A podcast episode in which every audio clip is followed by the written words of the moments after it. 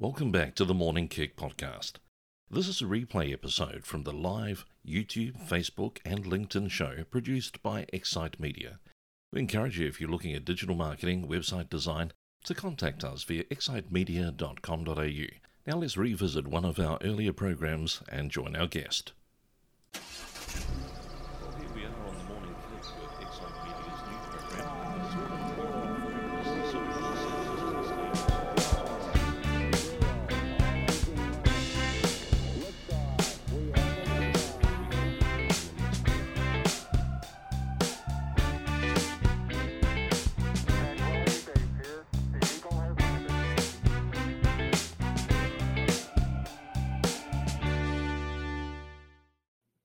Well, good morning, Kicksters. Welcome back to The Morning Kick, where we're going to be talking about B2B marketing. What does it mean?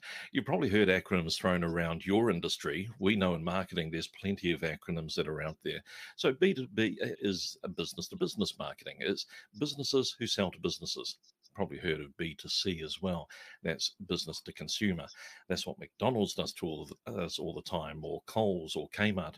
But this morning I'm privileged that we've got Cathy Marshall on The Morning Kick, and Cathy's going to be able to help us understand what's happening in the B2B space. Good morning, Cathy. Welcome to The Morning Kick. Thanks, Andrew. How are you? Doing really well. We were just discussing that both of us have very unusual mornings happening right now. I'm herding cats because we've got 3 cats at home, and I've got electricians working through my house. I hope the power doesn't go out. And you've got kids that you're herding, as well as a new member of the family. Tell us about that. Yes, we've just, as of Saturday, have a new puppy, a little Cavalier awesome. King Charles Spaniel called Murphy. So these are the perils of working from home. So real life, isn't it? And I love the name, by the way, Murphy. Where did that come from? I am not quite sure. I think it might have come from Murphy Brown. So she's a little girl, that 80s sitcom. Love it.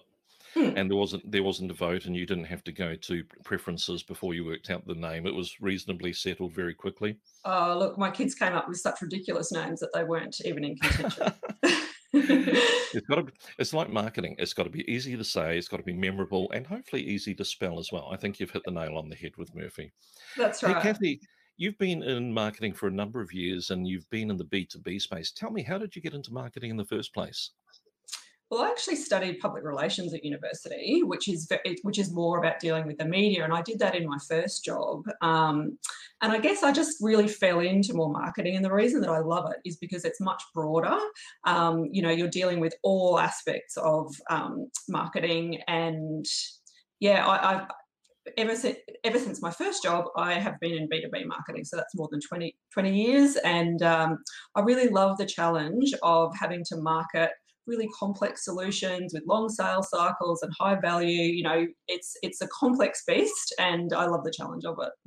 I was going to say it is a challenge, and I like the fact that you're up for it.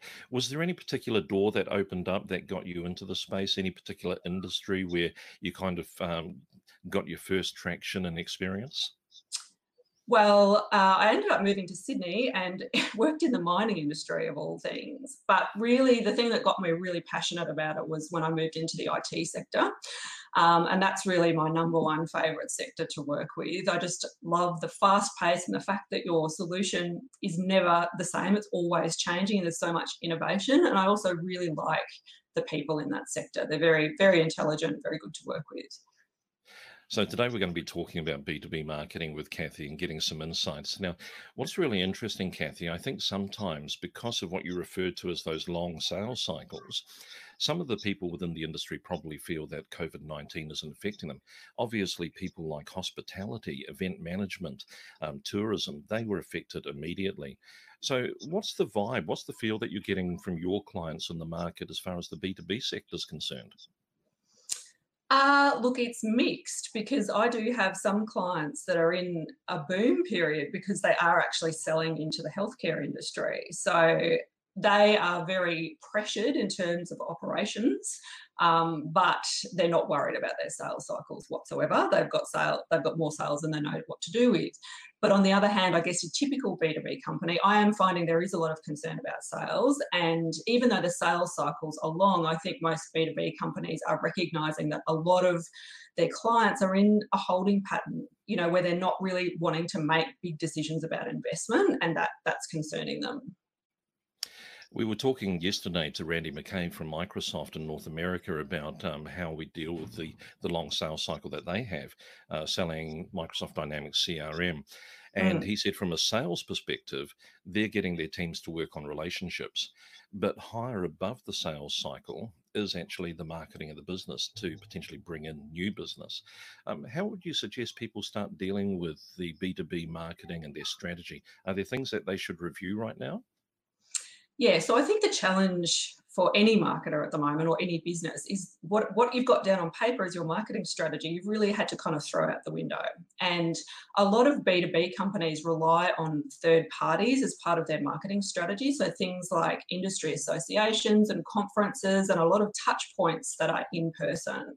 And the challenge is that that's all been kind of, the rug's been pulled out from under them. And the challenge is, well, what do you do in place of that? And I think that there's a lot of short-term tactical planning that needs to happen at the moment, which is really about saying, well, what, you know, our long sales cycles are probably going to be affected, but can we pivot in any way in the short term? And one example of that is educational products are doing very well. So things like, training products that can be delivered remotely, and there is an appetite for that because people have workforces that might be underutilised at the moment. Or it might be saying, well, out of our whole solution set, what is something that can help clients in the current climate, and let's focus on that. Or it might even be looking at your existing customer base and saying, well, what challenges are they facing and how can we help them? And one example I saw the other day was some sort of asset management software company, and they were encouraging their customers to use this semi-downtime to do projects internally to get their asset data up to date. So, you know, redeploying their staff to do those sort of projects. So there are lots of things that people can be doing, but you have to be a little bit more creative. And recognise that, yeah, your marketing strategy on paper is going to have to be on hold for a little while. It's interesting. I can imagine that most B2Bs actually have a list of priorities of things that they normally would work on. And that conference that is coming up always got priority because it was a line in the sand. It was a date that we needed to get to the conference for. Now that the conference isn't a priority, you really do need to reorder things, don't you, and bring some other things up to the top. Yeah. What would be some of the things that we could focus on as B2B marketers or as B2B companies that really should get a bit more priority at this time? So I guess my number one thing would be educational content. So things like webinars are doing really, really well at the moment. I've just launched one with a client last week, and, you know, we've already got about 75 people registered for it with very, very little marketing, which is not the norm. You'd normally have to work much harder for that sort of audience.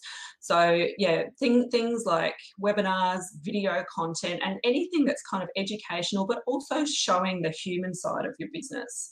So, for example, if you're a company that is doing something to help the front line, and the challenge for those people is they're super busy, sales are pouring in, but they don't have time to even think about marketing. They don't feel like they have to do any marketing, but now's not the time to forget about it. You need to take the time to communicate with your audience about what you are doing, and even showing maybe some of the behind-the-scenes operations. And I guess the number one thing I think people should be concentrating at the moment is building that relationship and building your audience. So, you know, if you're in a boom cycle, if you're in a boom cycle, you've probably got majorly more hits to your website. You know, you need to be trying to capitalize on that and building your own lists and your own audiences on social media, because once this situation goes away, that interest will go away too, and you'll be left kind of hanging. So you need to think, well, how can I capitalise on what's happening now and use it in the future? And again, if you're not in a boom cycle, you need to be building your audiences and that relationship so that you've got something that you can leverage to keep ticking things along in your sales cycle. You're absolutely right. And it's funny, I was just telling people yesterday about the importance of building our audience right now. You need to have that platform to speak to. But also interesting, just in this space at the moment, all of that educational content that you're building, that's building your portfolio of sales collateral that's going to help your salespeople in the future, your business development in the future. I was talking to a client yesterday who deals in an engineering space, and we looked at where their keywords on Google were going to in their website, and they were going to five-year-old PDFs that were out-of-date products. And she was absolutely astounded, because when you have a look at that, that means that clients were getting the wrong impression of the business. It's a great opportunity to update your sales collateral, update your website, and give your team something. But I also like what you said about humanizing the brand. Great opportunity to introduce your team to your customers, isn't it? Absolutely. And I think what you just said, that it's time to get your back of house in order, because you're always too busy. So I've got one client, for example, doing a major CRM project and cleansing their data. Your website is a really obvious opportunity, and getting some of your digital properties happening. I think LinkedIn is a good opportunity now for B2B. So a lot of my clients are spending quite a lot of time on LinkedIn. They're getting a good reaction. It's a good time to build your networks. And again, it's a good time to be putting some content out there. Couldn't agree with you more. Interesting thing with LinkedIn, when you talk to people in the B2B space, they have bad memories of LinkedIn. They tried it a year ago, they tried it 3 years ago, 5 years ago, and they think, there was nobody there, it was a ghost town. Now it's time to get back into LinkedIn, isn't it? It's really becoming a hub of great content, great connections, great networking opportunity, and to be seen for your audience. Yeah, and I mean, LinkedIn is slowly introducing some new functionality like hashtags that does help you to find good content on there. But I think there's also been a bit of a shift even just in the last couple of years. For example, if you want to promote a webinar, I'm actually finding that we're getting most of our audiences from LinkedIn, not from your more traditional channels like email. So I think LinkedIn is actually improving in its overall effectiveness in terms of driving action and audiences, which it never used to do. One of the things I wanted to talk to you about, Cathy, is the whole, you'll see that we've got this banner, attitude fuels destiny. One of the things that I found sometimes talking to the B2B market is that there's a feeling like we actually don't need to market. We're actually a very small segment. There's only a limited number of players in the market. We all know each other. In fact, Joe used to work for Bob, and Bob used to work for Mary, and Mary used to work for Helen. But in essence, they feel that it's so small, they don't need to market. And are we losing sight of the fact that that's saying we don't need to communicate as well?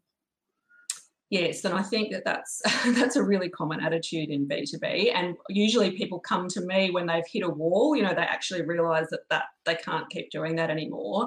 And the wall is usually some aspect of growth. So they've been doing what they've been doing for so long, but they're not growing, and they want to reach a new market where they can't rely on what they've done forever, or there's a new competitor. So, I think, resting on your laurels only will take you so far. And but if you truly want to be successful and grow, marketing just has to be part of what you do. It's a common thing that I hear. Of course, Excite Media is involved in that digital marketing space. And the most common response is, actually, we don't get any leads from our website. Yes. So the inference is that the internet doesn't work. Actually, no, it's just your particular website doesn't work. And going back to the engineering conversation that I had recently, they were getting about 100 visits to their website. But when we looked up search terms to do with their products, specifically their industry, and even worse, to do with their business name, there was over 5,000 searches a month that were happening that they were totally missing out on. So we can't play the ostrich. It would be the old analogy that the definition of insanity is doing the same thing and expecting a different result. Have you got some other ideas for us? In fact, just while you're thinking about that, let's show people where they can find Cathy. So if you're interested in going and visiting Cathy's website, you can go to cathymarshall.net.au. And this is a brilliant website, Cathy. You've got some really good information about what you do for clients. I like the way that you articulate actually what you can offer for the B2B market. So if you're interested in getting in touch, now Cathy's told me she's ultra busy at the moment, but not a bad reason to reach out and find out more. So if you're interested in selling B2B, complex offerings, long sales cycles, have a talk to Cathy at cathymarshall.net.au. Cathy, coming back to what I was asking just a moment ago, how do we actually identify the things that we can affect change with? How do we do an analysis of what's working or not working for us? Well, I think the reality is a lot of B2B businesses can't necessarily do that themselves. It often does take an outside perspective. And I mean, what you've just touched on in the digital space, there's so much analysis that can be done now, and it becomes glaringly obvious very quickly in terms of what's working and what's not. I guess if you take it up a level on the brand point of view, one of the really common problems I see in B2B is branding. And by branding, I don't mean the logo or even just the look and feel, but it's that real kind of stake in the ground in terms of who are we, who do we serve, and how are we different, and what's our personality. Most B2B companies have grown organically and haven't really put any effort into that aspect of their business. But if you can get that, and the result is that often when I go to see a new client, we look at their website, for example, and their marketing material, and then we look at some of their competitors. Everybody looks and sounds the same, and so you can only imagine being a client kind of going, well, I don't know, they all look the same, who am I going to choose? So that getting that branding right and doing that research at a higher level, which is really about talking to your customers and looking at your positioning and messaging in the market compared to your competitors, is a real fundamental of B2B marketing. And if you can get that right as a solid foundation first, then everything else becomes so much easier. That's really good content. Cathy, we want to thank you for coming on The Morning Kick. You've given some really great value this morning. Go and visit cathymarshall.net.au and you can find out more about Cathy's availability to come alongside your business.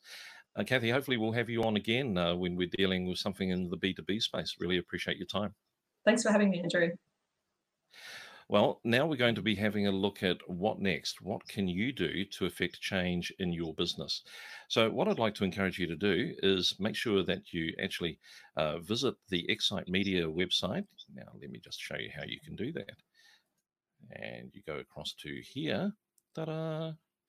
excitemedia.com.au, you'll find out more about what we can do to assist you. And listen, if you'd like to touch base with me and have a meeting, you're always welcome to go to a nice, easy website. Just go to excitemedia.com.au/Andrew or /Andrew Pitchford. Both of them will bring you to this page where you can actually book a meeting with me. And you can see we've even got there a social distancing virtual coffee available for you. Also, if you go to excitemedia.com.au /thrive, which we've been putting up on the Morning Kicks video, you'll be able to find more information about downloading that Google Doc that helps you work through the Thrival Plan.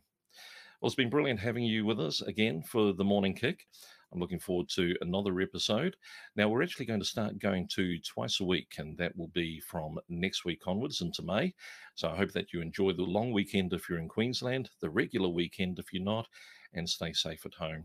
Look forward to talking to you on the next exciting episode.